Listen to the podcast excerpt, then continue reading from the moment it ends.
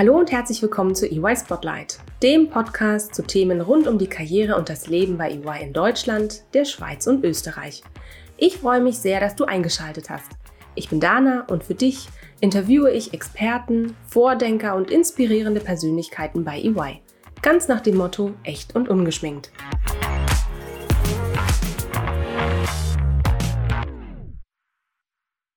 Hallo und herzlich willkommen zu einer neuen Folge von EY Spotlight.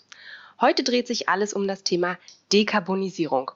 Der Kurs steht fest und ist eigentlich unumkehrbar. Bis 2050 wird Europa klimaneutral sein. Märkte und Unternehmen werden sich grundlegend verändern. Wir als EY sehen hier große Chancen für unsere Kunden, für Europa und für unsere Kinder. Um diese Chancen zu nutzen, haben wir EY Carbon gegründet. Mich interessiert hierbei vor allem, wie die Märkte, die Industrien und Unternehmen diese Veränderung angehen und unterstützen können und wie wir vor allen Dingen mit EY Carbon unterstützen können. Und dazu spreche ich heute mit Florian Huber, dem Co-Leiter von EY Carbon in Deutschland, der Schweiz und Österreich. Aber Florian ist nicht nur Co-Leiter von EY Carbon, sondern verantwortet als Partner auch die Unternehmensentwicklung von EY in Deutschland. Ich freue mich wirklich sehr, dass du, Florian, heute mein Gast bist. Herzlich willkommen. Danke, liebe Dana. Guten Morgen. Danke für die Einladung. Florian, bitte stell dich doch unseren Hörern kurz vor. Wer bist du? Was machst du? Wo kommst du her? Und wie geht's dir heute? Ich fange von hinten an. Also mir geht's heute sehr gut. Ähm, sonniger Tag in München und äh, ein total spannendes Thema, über das ich natürlich auch gerne spreche. Ähm, ich ich selber, für die, die es nicht wissen, habe vier Kinder, deswegen war ich sehr froh über deine Einleitung, dass du gesagt hast, für unsere Kinder, denn äh, erstens, die sind selber sehr motiviert ne, bei dem Thema, meine größeren. Ähm, und es motiviert natürlich mich auch, weil ich klar sehe, dass wenn wir jetzt nichts tun, äh, die Zeit einfach abläuft und die dann in nicht so einer schönen Welt leben werden, wie wir das vielleicht heute tun. Ähm, ansonsten äh, bin ich Jurist ursprünglich mal, habe auch Betriebswirtschaft studiert, habe hab mich aber äh, immer mit den Themen Transformation beschäftigt. Und das war dann auch der Grund für mich hier jetzt bei, bei EY Carbon mich zu engagieren und es mitzugründen, weil, weil so ich das sehe, dass so wie Digitalisierung ja ein Transformationstreiber war, der wirklich Unternehmungen von A bis Z umgebaut hat, die Dekarbonisierung ganz ähnliche äh, Effekte haben wird. Äh, und ich glaube, dass, dass wir da eine wichtige Rolle spielen müssen. Vielen Dank, Florian. Ähm, Florian, unsere Hörer kennen es schon. Äh, der Podcast trägt das Motto echt und ungeschminkt. Daher möchte ich auch dir in meinem Podcast ein paar Fragen stellen, die mehr verraten. Natürlich über die Themen, ähm, die dich so umtreiben, aber auch über die Person Florian Huber himself. Ähm, also würde ich einfach direkt mal gerne als allererstes von dir wissen, wie sieht eigentlich deine Morgenroutine aus, wenn du zum Beispiel von zu Hause aus arbeitest? Also die sieht so aus, dass ich immer versuche, als Zweiter aufzustehen nach meiner Frau, weil ich die Hoffnung habe, dass sie äh, morgens dann ein paar Dinge erledigt schon. Ähm, was aber nicht immer gelingt. Ähm, Wenn es nicht gelingt, dann gehe ich tatsächlich runter ähm, und räume meistens die Spülmaschine aus und ein, weil bei sechs Leuten gar nicht alles reinpasst. Und dann mache ich einen Kaffee und dann kommt meistens unser Kleiner runter äh, und schreit schon Papa, Papa, Papa. Und dann beschäftige ich mich mit dem. Und dann dauert so eineinhalb Stunden, bis alle aus dem Haus sind.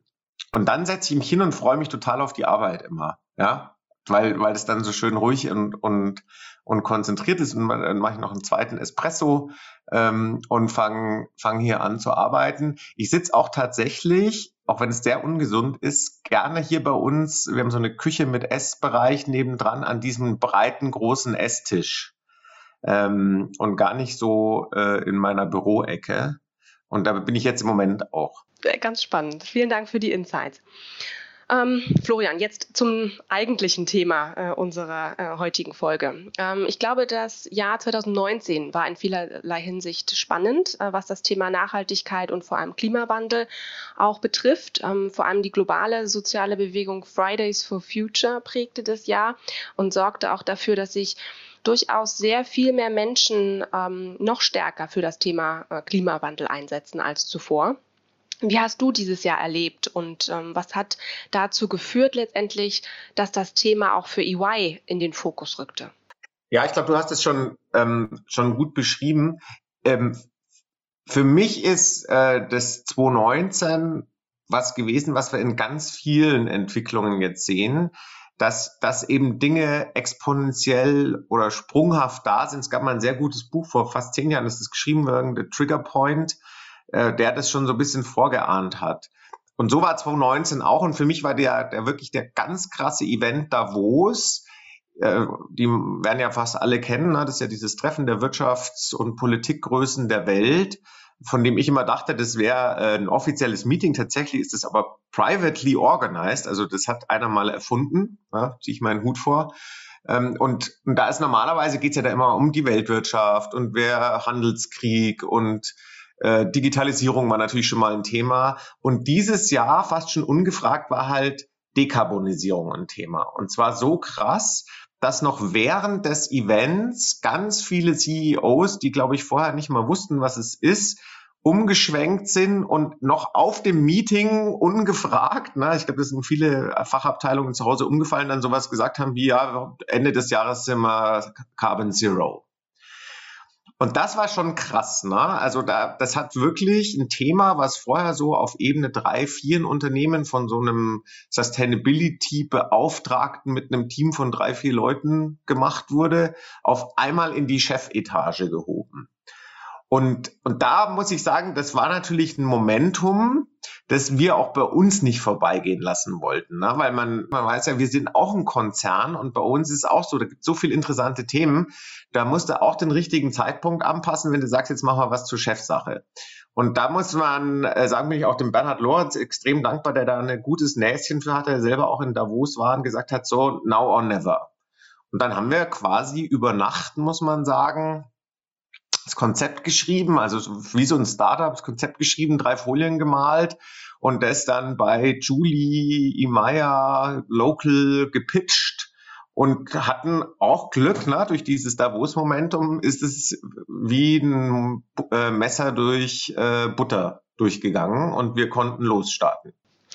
Ganz spannend. Erzähl mal, äh, und was machst du jetzt bei EY Carbon? Ähm, wo kommt es her? Was sind die Ziele, die ihr euch gesetzt habt, die, in, die ihr in eurem Strategiepapier, ähm, ja, auf die ihr euch fokussiert habt?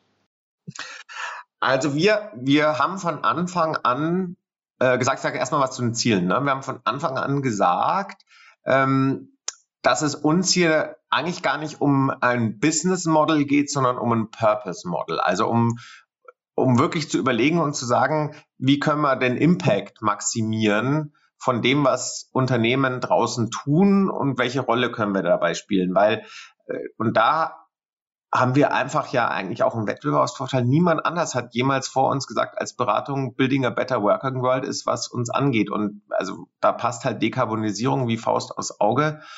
Äh, und das war so der Core. Also wir haben am Anfang gesagt, es ist ein Purpose Model und haben dann natürlich äh, schon überlegt, gut, wie muss man es ausgestalten, damit wir da auch äh, mit der in der Wirtschaft äh, ankommen und haben uns da drei Säulen überlegt. Also wir haben im Prinzip gesagt, wir helfen Ziele zu definieren und mit der Strategie, also zu sagen, was für ein Pledge mache ich eigentlich, äh, wie viel nehme ich mir bis wann vor. Äh, wir helfen dann weiter, das zu realisieren mit den Hebeln, die es eben gibt, um zu dekarbonisieren, inklusive Offsetting als Ultima Ratio. Und, und das darf man natürlich nicht unterschätzen, wir, wir helfen drittens, das so zu packagen, zu kommunizieren, dass die für dich wesentlichen Stake- oder Shareholder-Gruppen auch verstehen, was du da machst und bereit sind, das zu unterstützen, zu finanzieren ähm, äh, dir Förderung zu geben. Ne? Ihr hört schon raus, ne? Mitarbeiter, Staat, Konsumenten. Ähm, weil eins ist klar, das kostet Geld. Dafür musst du kreativ sein, da muss man auch mutig sein dafür. Ähm, weil so den Wohlstand weiter auszubauen, aber ohne dass da jedes Mal mehr CO2 pro Kopf produziert wird, ist einfach ein Challenge. Ja, der, der, der eben auch Forschung und alles Mögliche erfordert. So, und so haben wir losgelegt. Und was wir seitdem machen, das hast du ja eigentlich gefragt, ist, dass wir sehr gezielt dran arbeiten, dass wir wirklich diesen Impact erzeugen. Also wir gucken eben, welche Unternehmen meinen es wirklich ernst und versuchen, die für uns zu gewinnen. Ja, viele kommen Gott sei Dank ja auf uns zu, aber also wir suchen sie schon aus und sagen, wir, wir wollen keine so, wie sagt man, einfach nur Papierchen irgendwo abliefern. Also manchmal wollen wir Projekte machen, wo wirklich sich was bewegt, was auch gut funktioniert im Moment. Äh, was zweite, was wir machen, wir suchen permanent nach Partnern. Ne? Wir schauen dauernd rum, wer macht gerade was Cooles in dem Bereich und können wir mit dem zusammen was machen. Also das ist ein wichtiges Ding. Und das, und das dritte und letzte ist, so wie hier jetzt auch, wir machen auch schon ein bisschen Evangelistentum so ein bisschen, also wir versuchen bei EY intern das auch bekannt zu machen und zu propagieren, was wir dort alles Tolles können. Ähm, und das, wir werden selber immer wieder überrascht. Also äh, ich wusste auch bis vor kurzem nicht, EY verwaltet äh, einen der größten UN-Funds, äh, ne, der zum Beispiel sich mit Aufforstung beschäftigt. Also wir haben einen der Top 10 Leute weltweit, die sich mit Offsetting beschäftigen, ne, der die Pariser Agreements mitgestaltet hat. Also ist schon, schon cool zu sehen, dass wir da äh, einfach ganz viele Player haben, die vorne mit dabei sind. Und jetzt hört es auch schon, und dann mache ich auch Schluss, weil du wirst sicher noch andere Sachen fragen.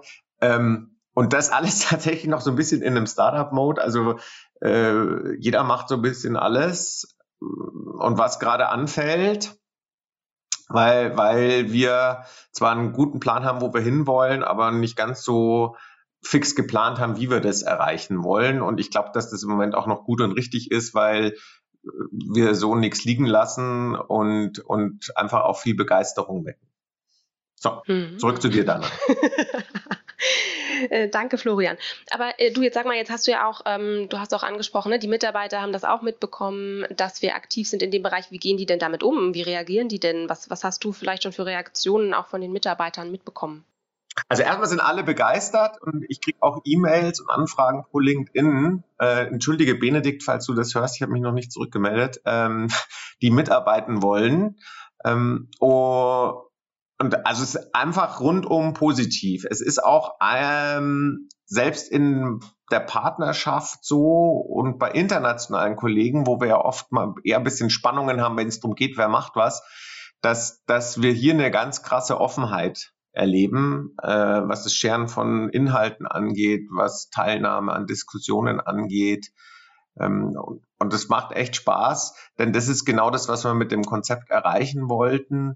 Ähm, uns ging es da nicht drum, äh, jetzt wieder, äh, na, let's get rich together oder sowas und hey, geiles neues Business und jeder will das haben, sondern uns ging es wirklich drum, wie ich vorher gesagt habe, maximalen Impact und, und das scheint angekommen zu sein und das freut uns natürlich total, ähm, denn das ist sicherlich gar nicht so einfach, das zu vermitteln, wenn man ja eigentlich bei einer Unternehmensberatung arbeitet, wo es klassisch dem Muster nach und außen man ja oft gesehen wird als jemand, der halt schnell viel Geld machen will.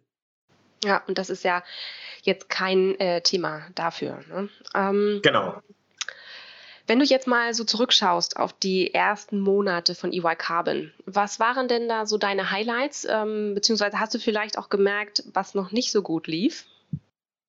Also die Highlights sind für mich immer, wenn, wenn große, namhafte Unternehmen auf uns zukommen und uns fragen, was macht ihr da ähm, äh, und können wir was zusammen machen. Also, weil darum ging es ja ursprünglich. Ne? Also das sind wirklich, finde ich, die, die coolsten Momente.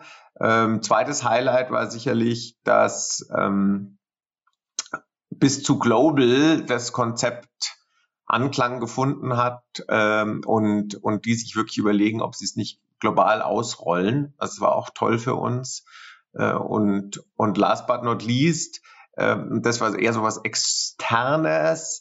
Wir haben uns tierisch gefreut, dass tatsächlich, als die Covid-Geschichte so ein bisschen runtergegangen ist, das Thema wieder die, sage ich mal, die Social Media und Presse beherrscht hat, weil das war so unsere Hoffnung, dass das zwar so ein bisschen runtergedrückt wurde, aber an sich quasi der Davos-Spirit äh, weiter besteht. Ja, also das wären so, glaube ich, so meine drei Highlights. Ähm, was läuft nicht so gut? Also wir sind furchtbar langsam gefühlt. Ne? Also na, wir, wir wollten schon viel mehr Thought Leadership haben. Äh, wir wollten mehr Kooperationen haben. Wir wollten eine Wave Space Session designen. Also wir haben uns natürlich eine ganz krass lange Liste gemacht, die auch Frustrationspotenzial hat, weil wir halt doch nicht überall so schnell vorankommen. Und wenn dann ein Kunde eben sagt, hey, können wir einen Workshop machen, dann, dann fallen alle anderen Sachen wieder für zwei Wochen aus. Ähm, also das ist, das ist so ein bisschen nervig, gebe ich zu. Und ähm, was auch nervig ist, dass, dass das Thema zwar irgendwie in den Vorstandsetagen angekommen ist und gefühlt die Vorstände auch Druck machen, man aber manchmal dann doch wieder das Gefühl hat, ähm, der Pledge ist schnell gemacht worden. Wenn man da jetzt aber strukturiert dran arbeiten muss und mal klar wird, was man dafür eigentlich für Ressourcen braucht, dann dauert es doch wieder ewig, bis das entschieden wird. Und das finde ich so, das ist auch frustrierend. Ne? Also, dass du jetzt doch einige siehst, die schnell mal eine Versprechung gemacht haben, wenn man aber dann sagt, ja gut, es kostet jetzt Geld und Zeit und Aufwand und Kreativität und Mut, daran zu arbeiten, äh, fallen die Unternehmen in ihre üblichen Prozesse und muss doch durch einen Einkauf und dann muss die Fachabteilung noch gefragt werden und bla bla bla bla bla. Also das ist auch ein bisschen frustrierend. Ne? Also da hatte ich mir erhofft, dass, dass das ein Thema ist, das dank seiner Dynamik vielleicht so ein paar dieser Mechanismen außer Kraft setzt. Da würde ich sagen, ist nicht der Fall. Hm, ja, aber das kennt man ja auch von anderen Themen. Also ähm, wir sprechen in einer der nächsten Folgen ja auch noch zum Thema Diversity Management. Und ähm, auch da ne, es ist auch immer ein, ein Thema für alle Unternehmen, aber wenn es dann richtig um die Umsetzung geht, dann dauert es manchmal etwas länger. Ähm, Florian, du hast vorhin Corona angesprochen. Die Corona-Pandemie ähm, hat ja auch dazu geführt, dass viele Unternehmen über ihre Arbeitsmodelle nachdenken mussten, über neue Technologien für virtuelles Arbeiten ähm, nachdenken mussten, sie identifizieren mussten. Was glaubst du, ähm, wenn man jetzt mal äh, Corona und Dekarbonisierung mal gemeinsam betrachtet, war denn ähm, Covid für dich ein Beschleuniger für die Dekarbonisierung? Also ich glaube, Covid ich würde es eher ein Experiment nennen. Ne? Also Covid hat eine Sache gemacht, die, die sich so nie einer getraut hätte. Also wir haben ja so ein ganz geiles eigenes Tool, Growing Beyond Borders. Ähm, gibt aber auch ein paar externe im Internet, wo man sich anschauen kann. Da muss man einfach mal nebeneinander legen, GDP-Development und CO2 pro Kopf. Ja, und da siehst du, dass traditionell die Formel für Wohlstand war, einfach mehr CO2 in die Luft zu pumpen. Also als Folge natürlich deiner Aktivitäten, aber das, also ne, das, das läuft ziemlich gleichlaufend. Und das ist ja das, was einem auch so Angst macht, weil dann siehst du, wo der Bubble von USA ist, wenn man sich dann überlegt, welche Emerging Gesellschaften vielleicht den Wohlstandslevel von USA erreichen wollen und du guckst, wo dann diese Bälle hinlaufen fürs CO2, dann wird einem ganz anders. So. Und jetzt ist das Verrückte natürlich, dass man sagt, wenn man wirklich die Welt morgen retten wollen würde, könnten wir ja einfach auf Teile unserer Wohlstandsgesellschaft verzichten, also anderes Behavior zeigen. Und das würde natürlich einen sofortigen, viel größeren Impact haben, als äh, bis du jetzt überall Innovationen entwickelst, damit du das Gleiche machst. Also ich gebe dir ein schönes Beispiel. Ist natürlich total effektiv, nicht zu reisen. Die Alternative ist, gibt es erste Startups, die dir helfen, Reisen CO2 optimal zu gestalten. Ne? Also so dass die minimales CO2 ausstoßen, weil sie sagen, wie sind die Routen, was sind die Travel-Mittel, zu welchen Zeitpunkten kannst du wie wohin reisen. Ne? Also so äh, solche Themen zu machen. Und, und das war natürlich, da war Corona ein super Experiment dafür, dass es, dass es uns vor Augen geführt hat zu sagen, hey, wenn ich ein bisschen auf Wohlstand, Behavior, Gewohnheiten verzichte, erreichen wir von, also quasi von heute auf morgen mehr teilweise, als wir uns in unseren krassen Plänen als Unternehmen vorgenommen haben. Also das war mal so, wo ich sage, also war das deswegen ein, ein Beschleuniger? Ähm, weiß man noch nicht. Also äh, es war eine Lehrstunde und ich glaube, dass, dass einiges bestehen bleiben wird. Ähm, ob wir wirklich nachhaltig Leute dazu bewegen, auf Teile von ihrem Wohlstand zu verzichten, ähm, vom Hintergrund von CO2, I doubt it. Ja. Ich glaube, am Ende wollen alle Smart Growth. Ja. Gut, vielen Dank für deine Einschätzung dazu.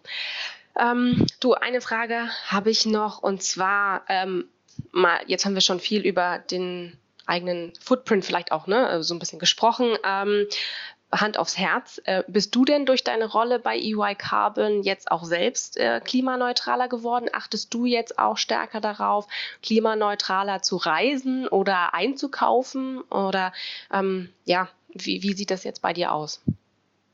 Oder warst du schon vorher so?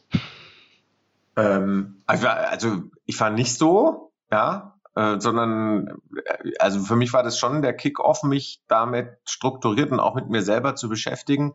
Und wer Bock hat, kann ja mal ein bisschen in meinem LinkedIn surfen. Also ich äh, ganz früh bin ich mal mit dem Zug gefahren, statt zu fliegen und habe das mal, das ist ja ein bisschen krüppelig im Moment, noch so ein bisschen getrackt und gerechnet, was heißt es in Zeit, was heißt es in Arbeitszeit und was heißt es äh, in CO2-Ausstoß und habe das dann so zusammengescribbelt und gepostet. Ich glaube, es war meine erfolgreichste LinkedIn-Post ever. Ne? Ähm, also da würde ich schon sagen, diese Awareness und sich damit zu beschäftigen, kam wirklich durch, durch Iva Carbon für mich selber auch. Ähm, bin ich jetzt total bereit, auf alles zu verzichten deswegen? Nein, aber es ist halt teilweise auch echt noch anstrengend. Ne? Also du hast jetzt schön gesagt beim Konsum, ich meine, läuft jetzt viel, aber im Moment kannst du ja, wenn du sagst, willst wissen, was der CO2-Footprint von einem bestimmten Produkt ist. Also ich schaue jetzt hier gerade auf eine Tüte russisch Brot, I don't know, ist auch nicht drauf gedruckt. Muss ich jetzt kennen und hoffen, dass in irgendeiner App das drin ist. Also mhm. ähm, ja. schwierig, ne? aber, Gestaltet aber sich genau, ist schwierig. Ähm, aber klar, andererseits bin ich total froh, dass wir jetzt in, ne, auch aufgrund von der wirtschaftlichen Lage und so jetzt bei EY gesagt haben, hey, Travel Policy, wir, wir machen jetzt erstmal alles nicht und Trainings sind virtuell und so. Oder jetzt der nächste EMEA Leadership äh, Summit ist ein virtueller. Wir fliegen eben nicht alle wohin, weil es mir einfach dabei hilft. Na? Also ich, ich habe das nimmt mir so ein bisschen den gesellschaftlichen oder den Business-Druck, weil vorher war es natürlich so, wenn du der Partner warst, der gesagt hättest, du nee, ich fliege nicht nach Barcelona, weil ähm, ich möchte jetzt lieber carbon neutral sein, ob offen oder nicht. Und da finde ich dein DNI-Beispiel ist super. Da fühlst du einen Druck. Ne? Und das ist jetzt weggenommen. Und das finde ich ist super. Ähm, und ich geht's mir auch gut damit. Ne? Aber ich fahre trotzdem noch, ich mit vier Kindern, wir haben immer noch einen, einen Dieselbus und kein Elektroauto, um ehrlich zu sein. Ja. Ähm, aber ich benutze mehr Carsharing. So. okay, super. Also, okay. So ein bisschen jetzt von welcher, von welcher Brille du guckst. Ähm, wir haben auch gerade eine neue Heizung eingebaut ähm, und solche Sachen. Wir haben ein paar Fenster jetzt noch austauschen lassen. Ähm, äh, und, und äh, das ist das knallhart, das habe ich ja vorher schon gesagt. Also mein, meine größte Tochter, die Lilly, die ist schon also die ist kein Aktivist oder sowas, ne? Die ist jetzt auch nicht Friday for Futures, aber für die ist es wirklich viel, also ist ganz natürlich ein Thema bei vielen, was sie macht. Ja. Und, und deswegen sage ich auch, äh, es wird nicht mehr weggehen und Gott sei Dank haben es die Regierungen kapiert und wir haben jetzt auch Regulatorik, die, die auch den Älteren wie mir hilft äh, und Unternehmen, die vielleicht bisschen traditioneller aufgestellt sind, da jetzt in die richtige Richtung zu aber ist ja auch schön, dass deine Tochter dich auch dazu animiert und dich vielleicht ein bisschen ja. ansteckt, dann auch in Zukunft noch ein bisschen stärker darauf zu achten. Ja. Du, ähm, eine Frage noch. Das Thema äh, Dekarbonisierung ist ja doch auch sehr vielfältig. Ähm, jedes Unternehmen hat andere Herausforderungen, andere Prozesse, andere Produkte. Ähm, wie kann EY Carbon denn da eigentlich unterstützen? Also hast du zu jedem Thema, ja, ähm, das die Unternehmen umtreibt, hast du zu jedem Thema einen Experten im Team oder wie holst du dir da das Knowledge auch aus dem Unternehmen von EY? Ja, ähm, also wir haben nicht zu allem Experten. Ne? Das ist auch fast unmöglich, muss man sagen. Ähm, aber deswegen haben wir E-Bike haben ja auch so als Ökosystem aufgesetzt, ähm, weil ja unser Anspruch ist natürlich maximaler Impact. Dann brauchst du echt so die Top drei immer im Markt, die was wissen. Und dann gucken wir immer intern und wenn wir was zu was nix haben, dann schauen wir, wer wäre jetzt draußen der beste Player. Ja, und da wäre es auch, und das ist das, glaube ich, wo man umdenken muss würde ich Wettbewerb denken. klassischer Unternehmensberatungswettbewerb, würde ich natürlich sagen, verdammt nochmal, ich muss ein besseres Asset aufbauen als die, ne, sonst greifen die mir Geschäfte ab. Weil wir uns, uns aber um Impact geht, sagen, wägen wir ab und sagen, nee, äh, das wäre ja verblasen von Ressourcen, wenn wir jetzt ein gleich gutes oder bisschen besseres Asset aufbauen, das schon jemand hat. Ja, also das ist wirklich immer für uns eine Überlegung. Also wir, wir, wir gehen da auch immer nur rein extra, dass wir selber aufbauen, wenn wir sagen, da ist wirklich noch eine Lücke. Also wo es zum Beispiel eine Lücke gibt, das, das ist interessant, ist in diesem ganzen Zahlen, Daten, Fakten-Teil der Dekarbonisierung. Also was löst wirklich ein Produkt aus? Was hat ein Supplier für einen Footprint und so weiter? Da gibt's auch noch nichts. So, das ist jetzt was, wo wir sagen würden, da investieren wir selber auch rein. Na, aber da gibt's jetzt keinen, der es geschafft hat. Und da würden wir dann unsere Mission schon auch drin sehen, zu sagen, okay, da helfen wir jetzt allen, wenn wir uns engagieren. Wenn EY dafür die beste Plattform ist, natürlich. Ja. So, und ansonsten aber krass, was wir alles können. Da habe ich vorher schon gesagt. Also äh, uns auch toll. Wir, wir haben ja unsere, wir sind ja da international unterwegs. Äh, französischen Kollegen sind super aufgestellt, muss man sagen. Also wirklich toll, äh, wen die alles da im Team haben und machen auch extrem viel. Das heißt, ihr ähm, arbeitet auch über Ländergrenzen hinweg ja, ähm, ja, ja. mit anderen EY-Gesellschaften genau, genau. zusammen.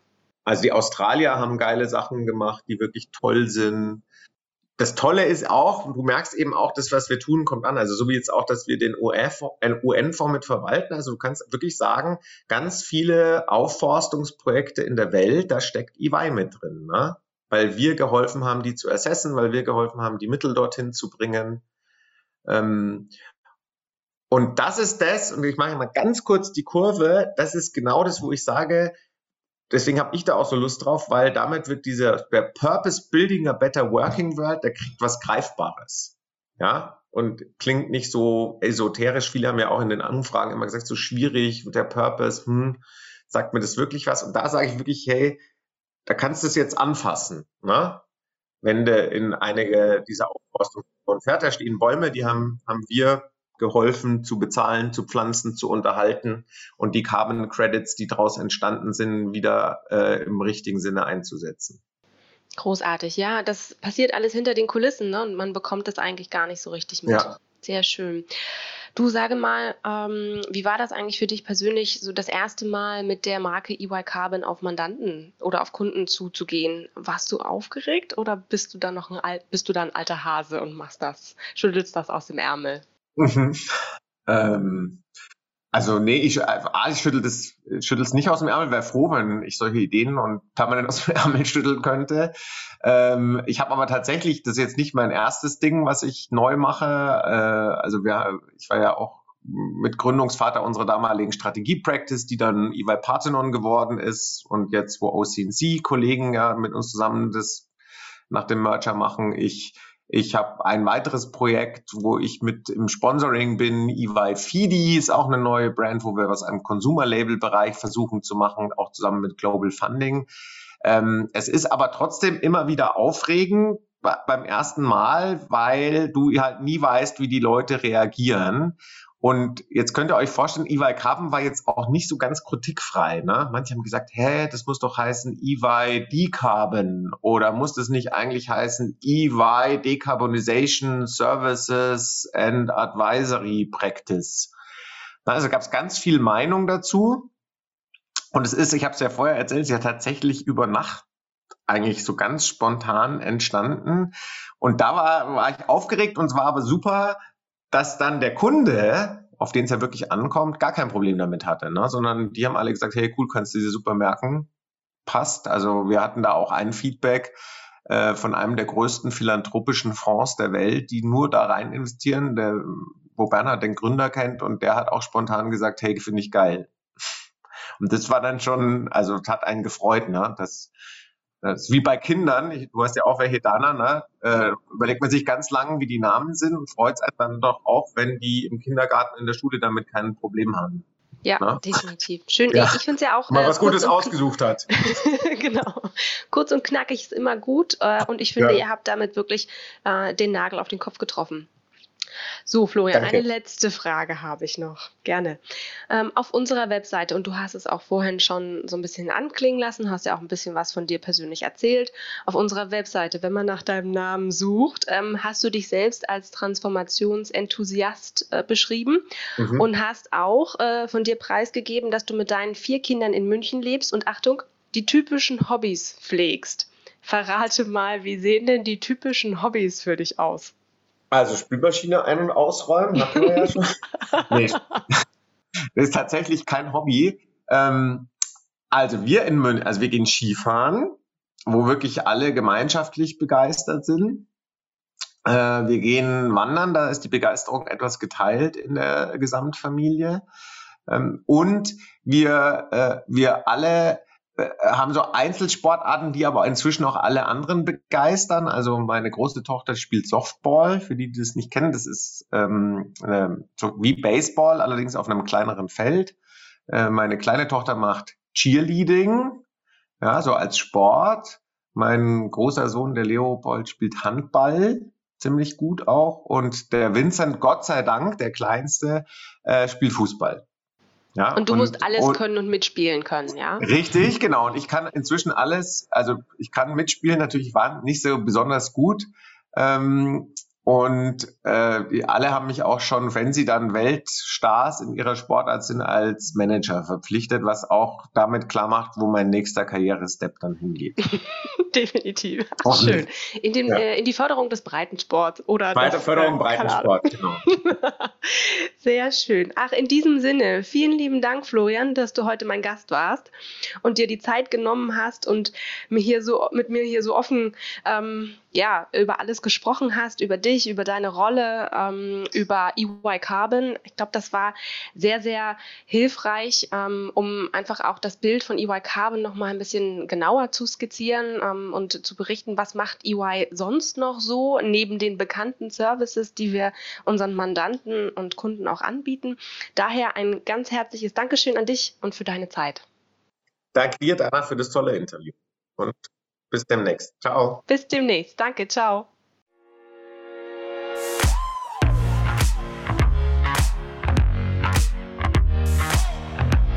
Das war die neueste Folge von EY Spotlight. Vielen Dank, dass du eingeschaltet hast. Du möchtest bei EY mit einem Praktikum oder dem Direkteinstieg durchstarten? Schau doch mal auf unserem Jobportal und entdecke die Welt von EY. Alle Informationen findest du in den Show Notes.